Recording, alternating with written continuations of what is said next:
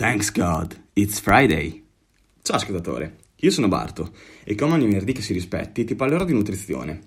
Oggi parleremo di un argomento a me molto caro, che è parte della mia vita, il calcio. E molto più nello specifico, oggi ti riassumerò un'intervista che ho ascoltato qualche giorno fa di Richard Allison, nutrizionista dell'Arsenal Football Club, un club che milita nella Premier League, una delle migliori squadre della Premier League. E voglio dirti che anche se non sei un appassionato di calcio, ma svolgi qualsiasi altro sport, oppure sei semplicemente un ragazzo che va in palestra, fa, fa quello che gli piace, secondo me questo podcast ti potrà aiutare tantissimo a capire cosa mangiare per mantenere un livello alto di prestazione e come fare per integrare tutti quegli allenamenti evitando infortuni e ottenendo il meglio dal tuo corpo, proprio come questi professionisti che si allenano giorni e giorni, anche due volte al giorno. Richard è colui che gestisce qualsiasi cosa che passi per la bocca dei calciatori dell'Arsenal, sia per quanto riguarda la nutrizione che per l'integrazione, pre, durante e post allenamento e partita. Lui, partendo, fa un paragone con la popolazione comune e si dice che i giocatori sono privilegiati e che il suo lavoro è molto facilitato dal fatto che naturalmente ha la possibilità di lavorare con grandi chef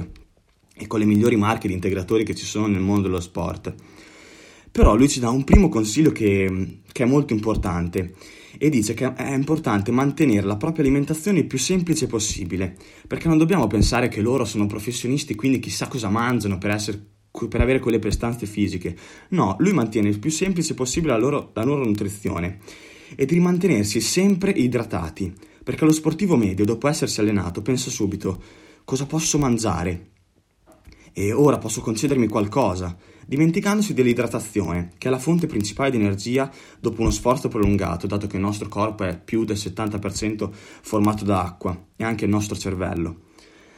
La seconda cosa su cui lavora Richard, su ogni singolo giocatore, è il capire le esigenze fisiche di cui ha bisogno, basando ogni singolo pasto sul tipo di allenamento che andranno a svolgere sul campo. Quindi l'alimentazione non è sempre la stessa per ogni giorno. Quindi se si tratterà di un giorno ad alto tasso aerobico ci sarà un tipo di alimentazione, mentre se si allenerà la forza ce ne sarà un altro. E lui cercherà sempre di prediligere alimenti semplici, non processati e che vengano dalla natura, come le verdure, i carboidrati amidacei e proteine magre ad ogni pasto, variando le qualità e la quantità appunto seguendo il programma di allenamento.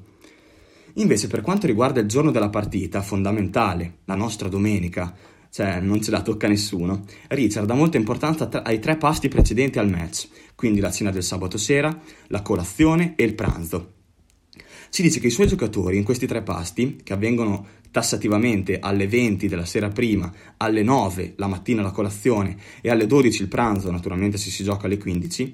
prediligono gli amidi, quindi i carboidrati, perché saranno proprio quelli che daranno loro l'energia per affrontare la partita, avvicinandoci naturalmente sempre delle verdure e una fonte di proteina magra, che sia pollo, tacchino o pesce, questo a discrezione delle preferenze del giocatore. Quindi carboidrati, energia. Ed è importante mangiarli anche la sera prima, perché così ci daranno la forza per passare la notte, recuperare durante la notte ed essere pronti per il giorno dopo.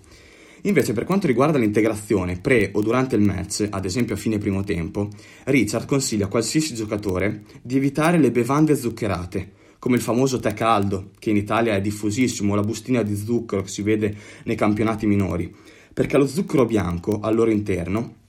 ci innalza il livello glicemico nel sangue, dandoci quella sensazione di energia sul momento per poi abbassarcelo tutto d'imbotto, dandoci quel grosso calo fisico e mentale della metà secondo tempo, che naturalmente ci causa ca- crampi e dis- disidratazione muscolare.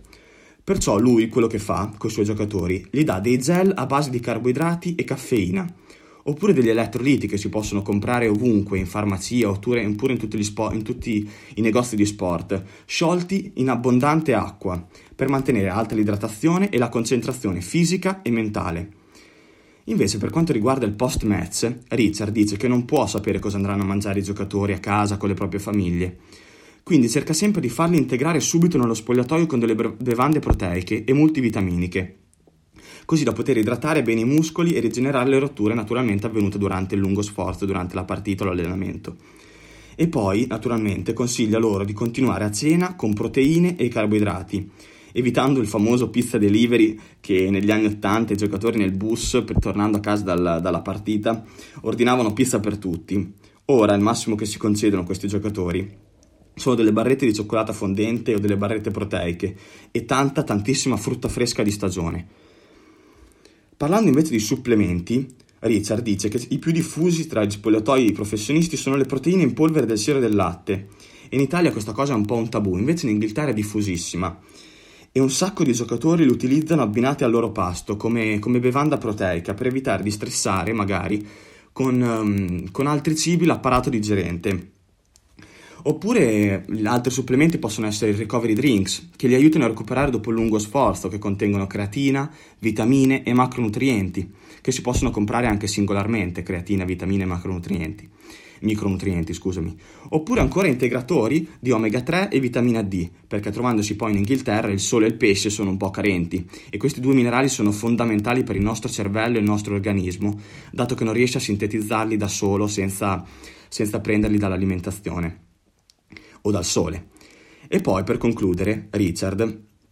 ci ha dato altri, a, altri suggerimenti come, come può essere il fatto che gli infortunati quando sono infortunati e non si allenano mangiano molte proteine, abbassano un sacco i carboidrati e aumentano i grassi o altre cose, però poi alla fine ha lanciato una frecciatina che io ho afferrato e che cerco di rigirartela a te in questo momento. Lui dice che potrai sapere tutto quello che c'è da sapere sulla nutrizione, su qualsiasi altra cosa che fanno i migliori, ma se non lo metti in pratica con costanza e sacrificio, quello che dici di sapere saranno solamente pensieri che girano per la tua testa e che non ti serviranno mai a niente, sono a riempirti la testa di dubbi esistenziali. Perciò ora, basandosi sulla tua età, sulla tua cultura e sul tuo background e su quello che vuoi diventare, trova ciò che fa per te e agisci ogni giorno per raggiungerlo, perché nessuno ha mai tenuto il successo seduto sul divano. Noi ci sentiamo lunedì, ti mando un abbraccio, Barto.